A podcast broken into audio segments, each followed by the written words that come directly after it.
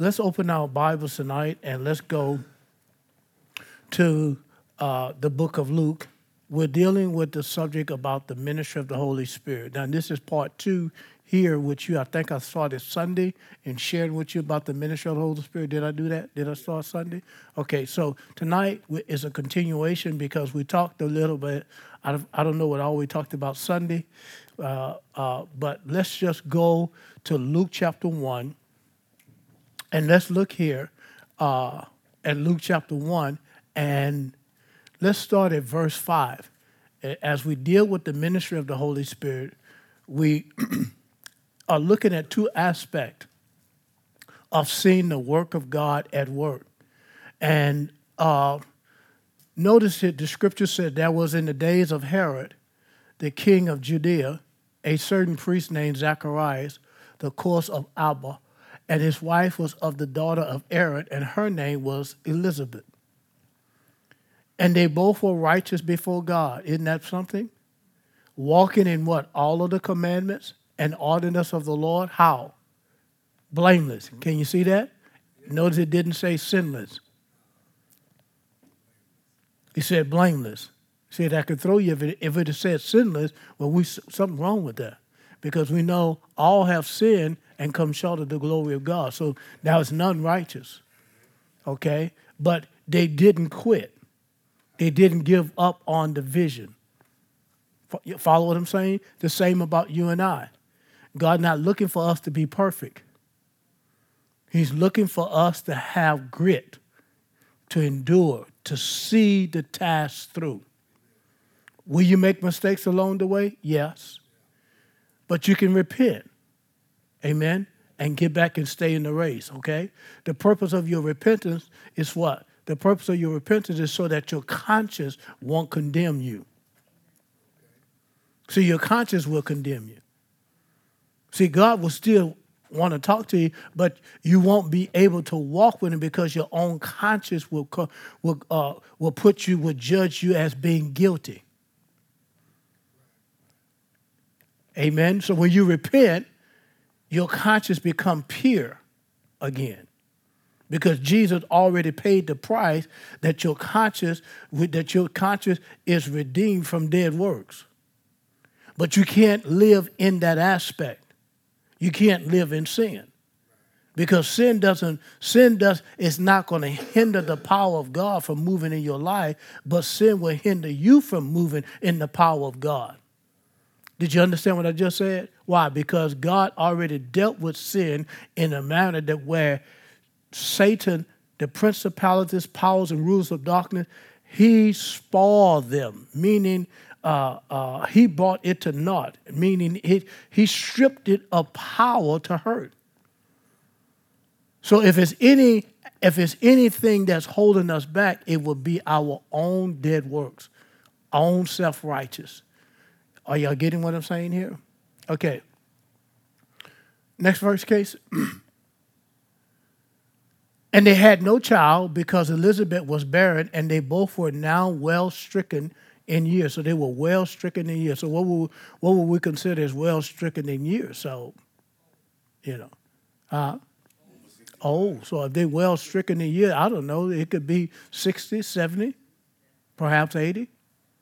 Well stricken in years. In other words, they're not able at the age where they are. I don't think she's there to bear forth a child. Okay?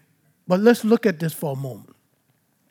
Again, I never checked the age. Maybe that's something I should do. Look and see how old Zachariah was, how old Elizabeth was. Okay? What I studied didn't tell me how old they were, but I'm pretty sure somebody knows. Amen? Watch this. And they had no child because that Elizabeth was barren. And they both were now well stricken in years. Next verse.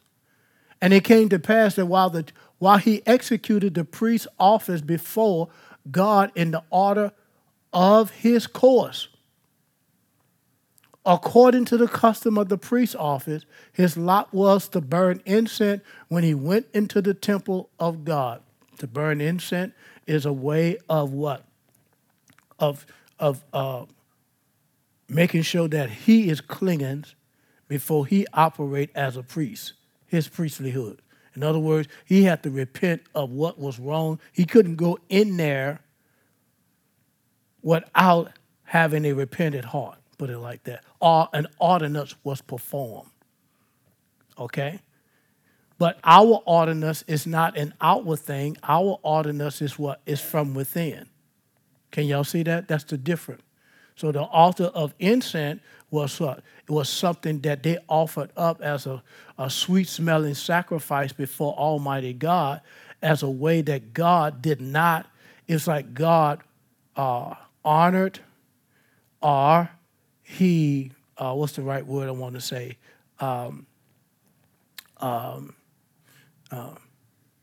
It's a word that I use that God honored the sacrifice that was made outwardly, but it did not remove sin. It covered it, if I could say that, okay? And this is what you have right here. And, I mean, can you think about it? Every day, the altar, that repentance that the Hebrews were repenting of their sins, the priest. Can you imagine the priest? He's a bloody mess. The altar. It's a bloody mess. This is a continuous thing. It never stopped in those days. Sacrifices was offered all the time. But Jesus entered in once for you and I. Amen? Glory. Why? Because the sacrifice of an animal would never be able to do what? To remove the sin consciousness from you and I. Okay? All it did, it covered it. Okay? Or the word I was searching for is forbear. The forbearance of God was with the offering of the type of sacrifice and offering that they were offered through the lamb or ram and etc. Now you can see that in Romans 3:25 and 3:26. The forbearance of God. In other words, God forbeared it because he knew that that was a type, it was a shadow. But when the real came along, which is Jesus himself, we would no longer need those type of sacrifices. Amen? To take away sin. It didn't take away sin. It covered sin. Okay? What Jesus did for you and I, it took away sin. Now, the reason why I'm saying this because you need to understand that where we're going right now in dealing with the ministry of the Holy Spirit, he's dealing with you and I from an inward perspective rather than an outward one. And so let's go to the next verse, Casey. He said, there appeared unto him an angel of the Lord. Here we go. Standing on the right side of the altar of incense. And when Zechariah saw him, he was what? Troubled. And fear fell upon him. But the angel of the Lord said unto him, fear not. That's one thing about when something is of God, and it may frighten you, it may catch you off balance, but one of the things when it is of the Lord, he'll tell you, fear not. Now, the enemy can't tell you that. He don't have that in him. Amen? He's full of fear. He's the author of fear, okay? And notice what it said. Zechariah, for your prayers is heard, and thy wife Elizabeth shall bear thee a son, and thou shalt call his name John. So what is the angel doing? This is the work of the Holy Spirit. He sent from God to Zechariah. And he's there to tell him, he said, fear not, Zechariah, for thy prayer is heard. In other words, they were praying. They wanted a child. But because they were well stricken in years, they may have postponed that belief. It ain't going to happen. He may have postponed that belief. How often do we postpone a belief that God, something, a dream, a call that God has given to us, but because time is passing by, it appeared as it ain't going to happen. I'm getting old, my wife old, and it just ain't going to happen, right? I ain't get one amen.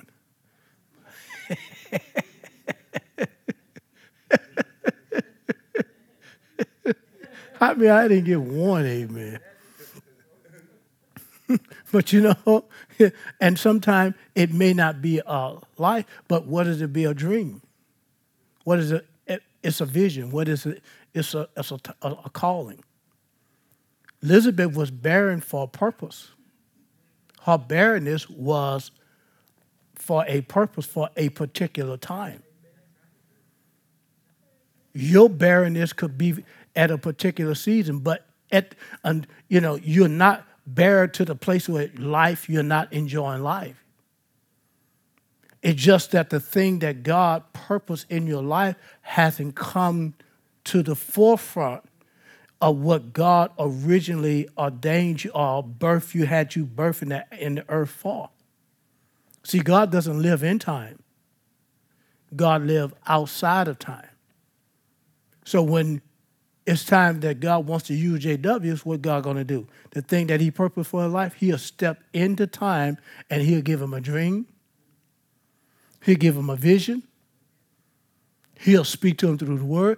There's something he will do to get his attention, to remind him, this is for this purpose were you born. For this time in your life, this time and season in your life where you call.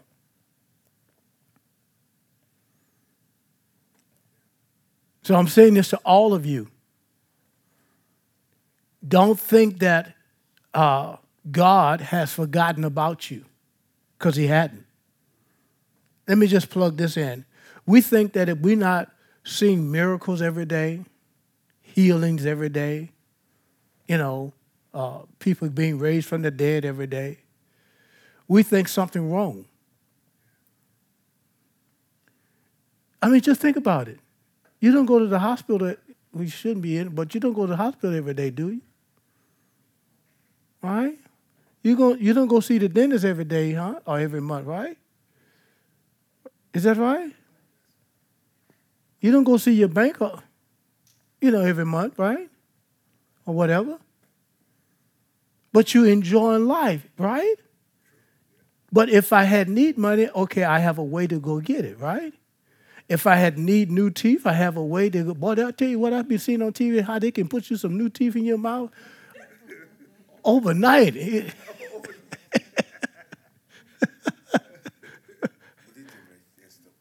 Huh? It what? Oh, they hurt? Oh my. Well, anyway, I would just talk. So, but just think about it.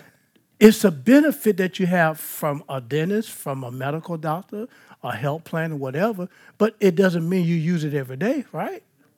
You may not use it all the days of your life. But it's there. Is that right? So that means you're living life on a higher octane of not in need of that assistance. I think we just fade off on Facebook. That not need of assistance, right? But it doesn't mean something is wrong because you don't use the benefit. The benefit is just there in case something interrupts my flow. I'm going somewhere with this. The same thing about the Word of God. When you walk in divine health, you walk in divine wealth, you walk in divine relationship, everything about the walk that you have is based on the kingdom of God's way of doing and that which is right, then guess what? You can go long, long, long before if you ever have to tap into that. So the greatest manifestation of God's glory in the kingdom is not the healing. It's not the raising of the dead. It's not to cast out devils. But we have these benefits when it's needed. When a devil come about in someone, we can cast that devil out. So what is the greatest honor of glorifying God? It's allowing the Holy Spirit to lead and guide you through the day, through the week, with rest, with joy, enjoying life. That's the grand finale of the Holy Ghost. It's not, the healing. Thank God for healing. But what's greater than healing? Health, right? If we teach you to exercise health, then guess what? We won't have many people getting healed. Because why? You know how to stay healthy. You know how when a sickness or a disease come upon, you know how to fight it. Same thing with finances. We aggressively sow the seed, not out of fear, but we do it because God's word declares it for us to do it. When we honor God with the finances, then guess what? He said, it shall be given back to you, good measure, pressed down, shaken together, and run up. That's not your responsibility. That's the power of the Holy Ghost that will lead you to do that. He is the one that will bring it back. Are you understand what I'm saying here? What I'm trying to get you to understand is that we have to learn to rest in the finished work. Not trying to work the righteousness. No, rest in the finished work. It's already done. So when God comes to you and talks to you about what he's expecting of you, he's talking to you about something. I've already did it. I just need you to fulfill what it is I called you to. Yeah, you're going to have resistance. That's why you got to have the plan from God, Aldous. So when the resistor shows up, when the defeated foe shows up, this is why you have to understand your enemy. You got to know your enemy. You got to know his strategy. When you know his strategy against you, then you can walk, as one says, no evil shall befall me. Why? Because you know the strategy of the enemy, and you understand when the word said that Jesus spoiled principality, and this is going to be a part of this ministry of the Holy Spirit, but I'm just kind of leaking this out. The word spoil means that Jesus, it wasn't like food that spoiled. It means he was stripped of everything that actually made him the devil. That put you and I in a place of fear. He was stripped. What do you mean? What do you mean he was stripped? He was stripped to hold you in that self-righteous attitude. He was stripped of the power to keep you angry. He was stripped of that. But you and I, being the subject, have to choose whether or not I'm going to walk in obedience to the righteousness or the right standing that I have in Christ Jesus, or will I make myself a subject back to bondage under the law of sin and death? It doesn't affect my right standing with God, but it will affect my relationship with people. Because I can't let go. I refuse. It's not I can't. I refuse to let go. I refuse to obey the word. See, that's what the Holy Spirit is there for. He's there to help you to walk in the word, to walk in the spirit, to walk in the truth. Well, I can't let that go, what they did to me. That heifer hurt me.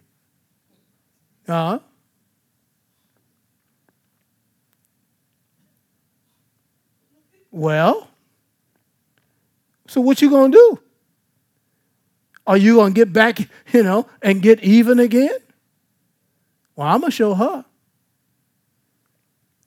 No. What you're doing, you're yielding yourself to the law of sin and death, and you're giving the enemy an open door to do what? To get you to walk back in your tradition. To hold you back in a place of your religion. See, when we live by faith, we say we're going to live by the word. I don't care what my feelings say. It'll change. Right? Oh, yeah. You get in an argument with your wife or your husband, I ain't talking to him now. But after a while, it's going to pass. All right? You go down and say, I love you, Pookie Bear. Is that right? They can't hold, see, you see how my wife like, they can't hold that. They can't, Pookie Bear, they can't resist that. All right, okay. But I'm just showing you the better work of the Spirit is you walking in peace. You walking in unity. So when you think, well, man, I ain't got nothing going on in my life, you know, I get up, I go to work, and I do this and that. Well, was your day prosperous? Were you stressful? No. Were you at peace? I mean, did you just, what, anything in your life you just try, got your work? No. Well, you walking in peace. You walking in the glory of God. You walking like the believer's supposed to walk. Because guess what? That's true stress out here. That's true trouble out here. And it's easy to get into. Think about how the Holy Spirit is navigating each of us in this life, knowing that the person you standing next to or behind in line, full of trouble. Filled with trouble, filled with fear. And you just standing there with your jolly little self. Huh? That's not by mistake. That's to show you light from darkness. And sometimes we don't realize how much we are walking in the light of God's truth, of God's love, until something happens. Every time Jesus was tempted by the devil, what did he say? It is what? Written.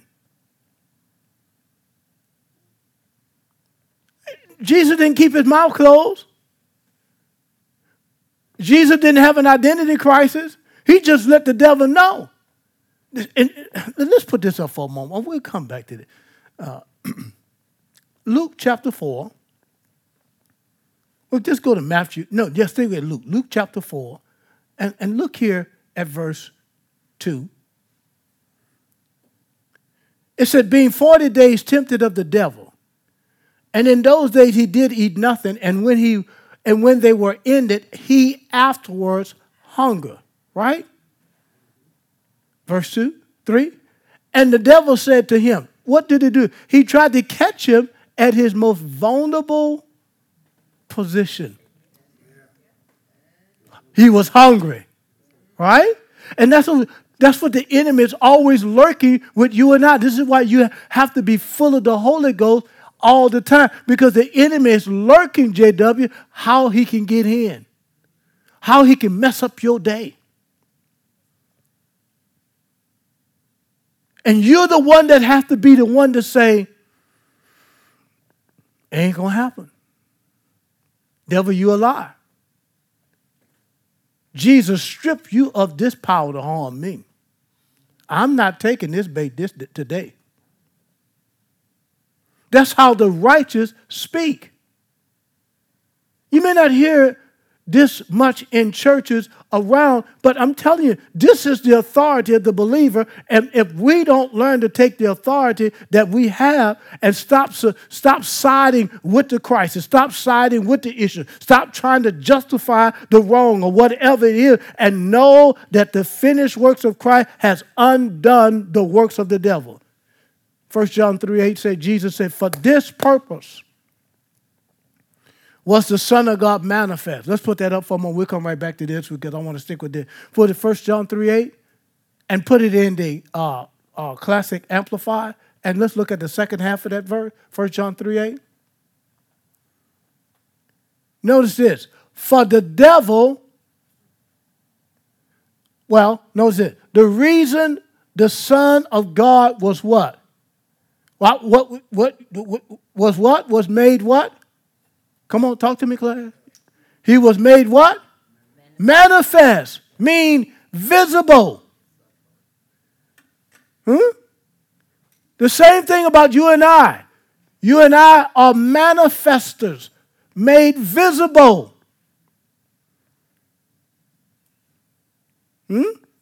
Look. The reason the Son of God was manifest, visible, was to do an undo.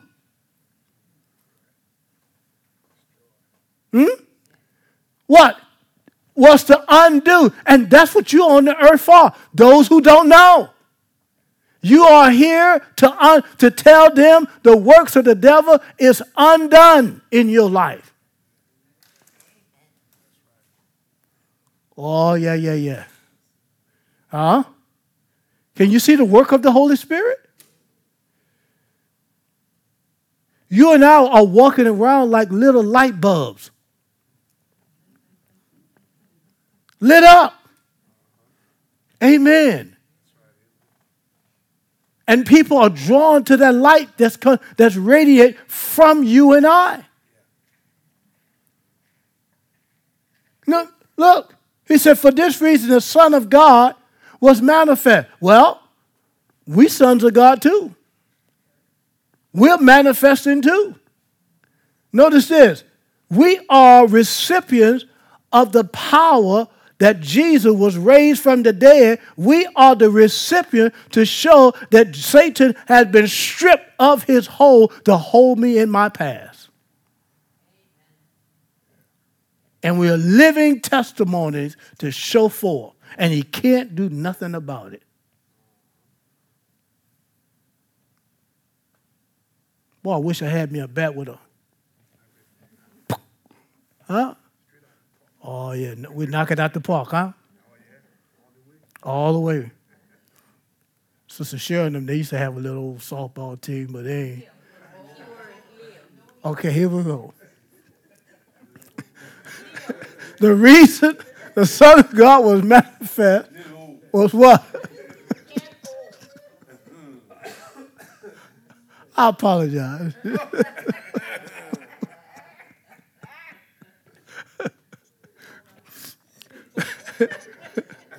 I didn't hear that. The reason the Son of God was manifest was what? To what? To make manifest visible was to undo, destroy, loosen. Because that's one of the word, that's one of the Greek words for the word destroy, the word loosen. It's the same word that was used when John the Baptist, when he said, there's one coming after me that's mightier than I, that I am not worthy to unlatch or unloose his shoe, his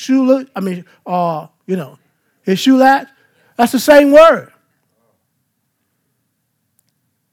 That's what Jesus did. He destroyed, he loosened, he dissolved the works the devil had done. That was his purpose. Now that the works of the devil has been undone, it's up to you and I to walk it out. I mean, Jesus can't do it. He got a glorified body. So it's the Holy Spirit that is at work in us, the same Holy Spirit that was at work in Jesus to do what he did. Jesus didn't do this in his own power. He was God. But yet he was human. He was man. His humanity needed some supernatural like you and I. Our humanity need the super on our natural.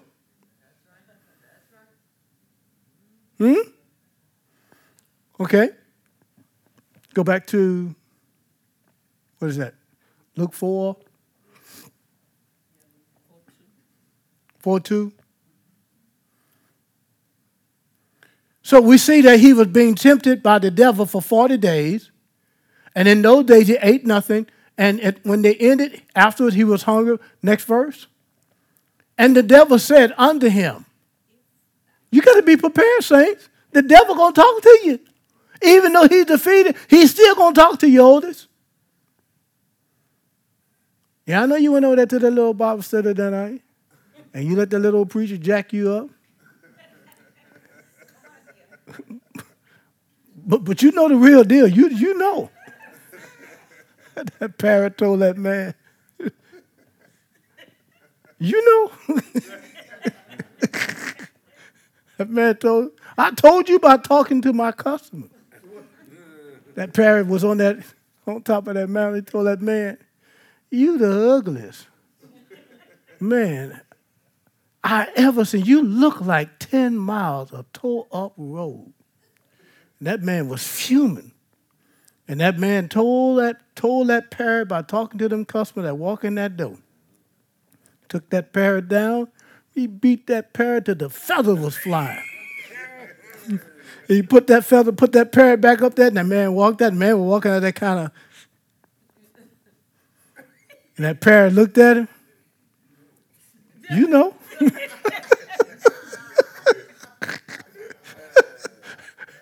I ain't got to tell you no more, but you know you're ugly. Well, you got to know that the enemy is defeated. You got to know that, because he's going to come talk to you. He's going to still talk trash no matter what. He's a defeated foe.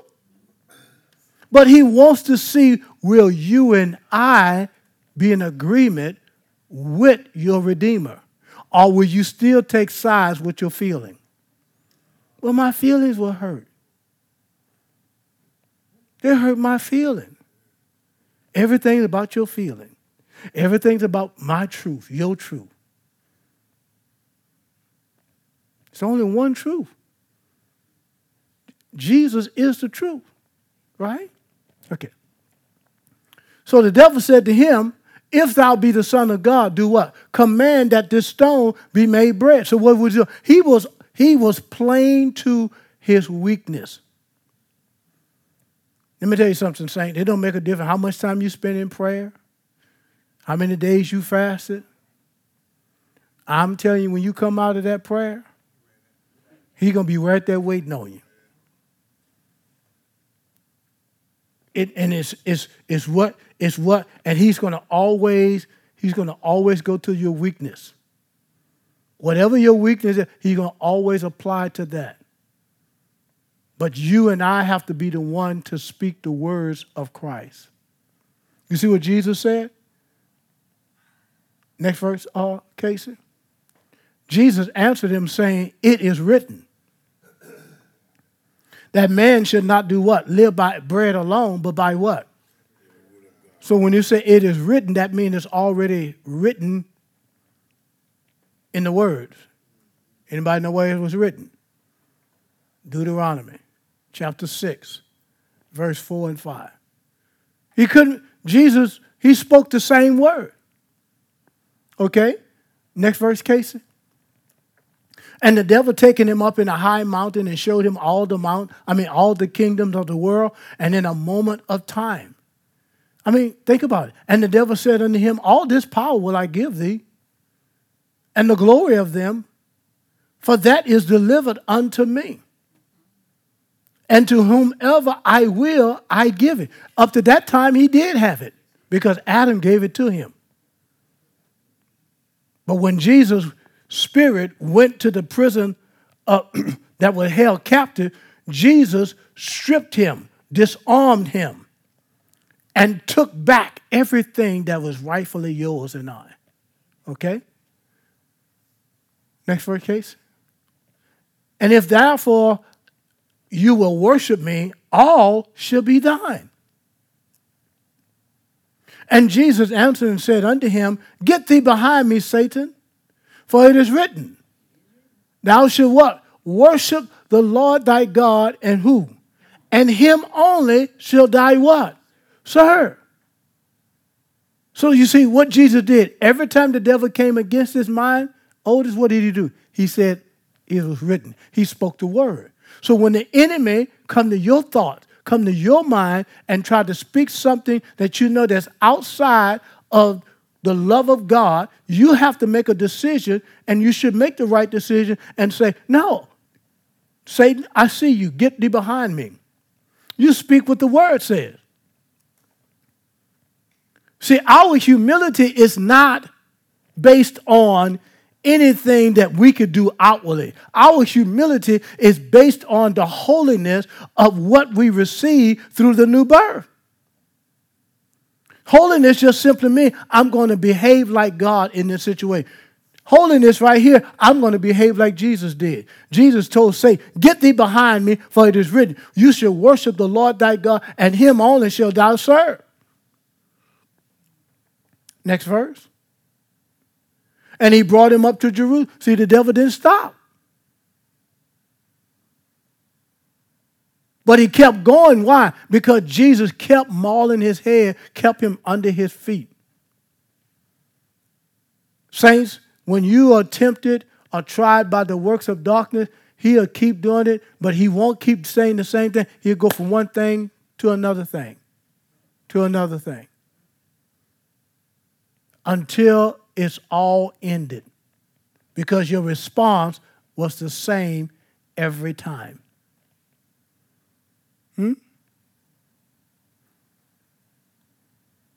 And he said unto him, "If thou be the Son of God, cast thyself down from hence. For it is written, he shall give his angel charge over thee to do what? To keep thee." Well, God gave us angels, right? But he didn't give us angels to be tempted, right? See what the Satan cooked? He said, "And in their hand they shall bear thee up, lest at any time you dash your foot against a stone."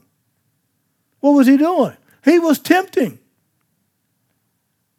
When someone can quote part truth, you got to be mindful of that. You say, when you don't have a full understanding of something, if I don't, I say, I need to look that up. That's what you're supposed to do. I'm going to look that up. Huh? Why? Because that's your saving grace. But he quoted the word. How do you know? Did you know that was quoted wrong? And Jesus answered and said unto him, "It is said, thou shalt not tempt the Lord thy God." Next verse. And when the devil had ended all the temptation, he departed for him for how long? Forever? For a season. So that means he's going to keep coming back. Is that right? Okay, we got a couple more times. Keep going, Casey. Watch this.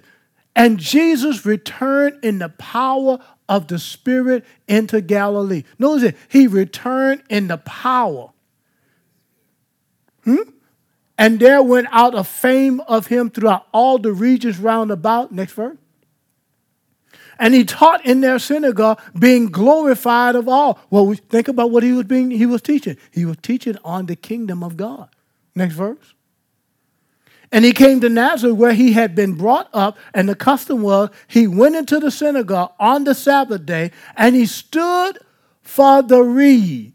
To read. Next verse. And there was delivered unto him the book of the prophet Isaiah. And when he had opened the book, he found the place where it was written. That means he found himself.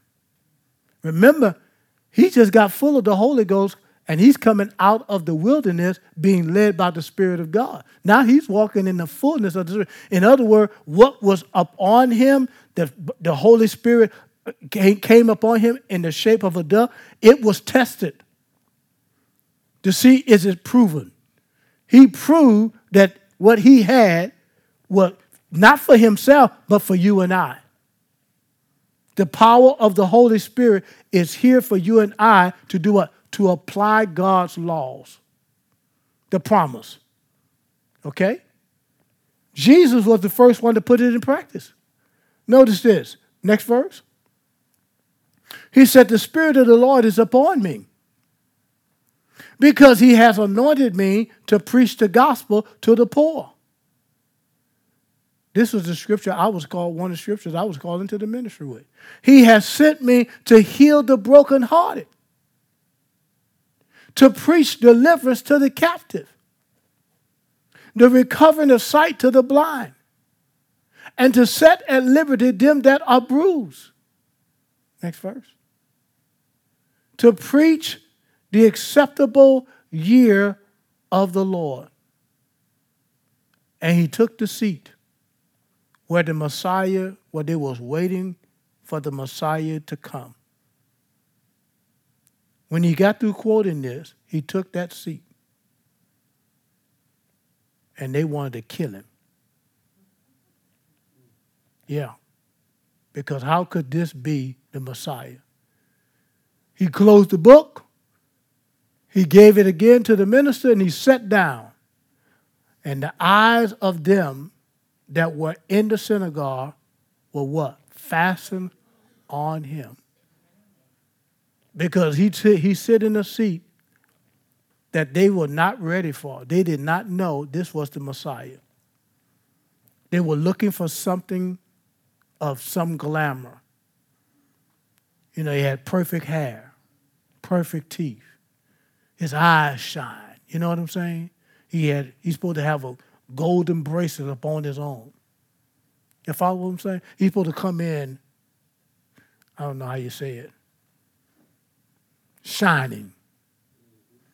But he came in that no one expected this would be the Messiah.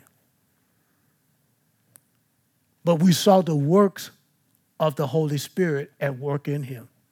This is what I'm saying to you and I. The work of the Holy Spirit is in us what? His job is to present to us the work of God, the plan of God. My question to you tonight, will you allow the Holy Spirit to lead you, to guide you?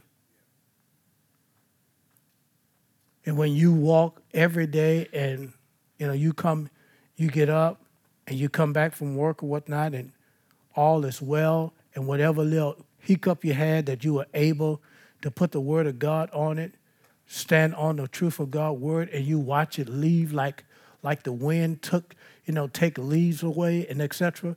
That's power. That means you're winning. Amen? Yeah. Praise God. Did y'all learn anything tonight?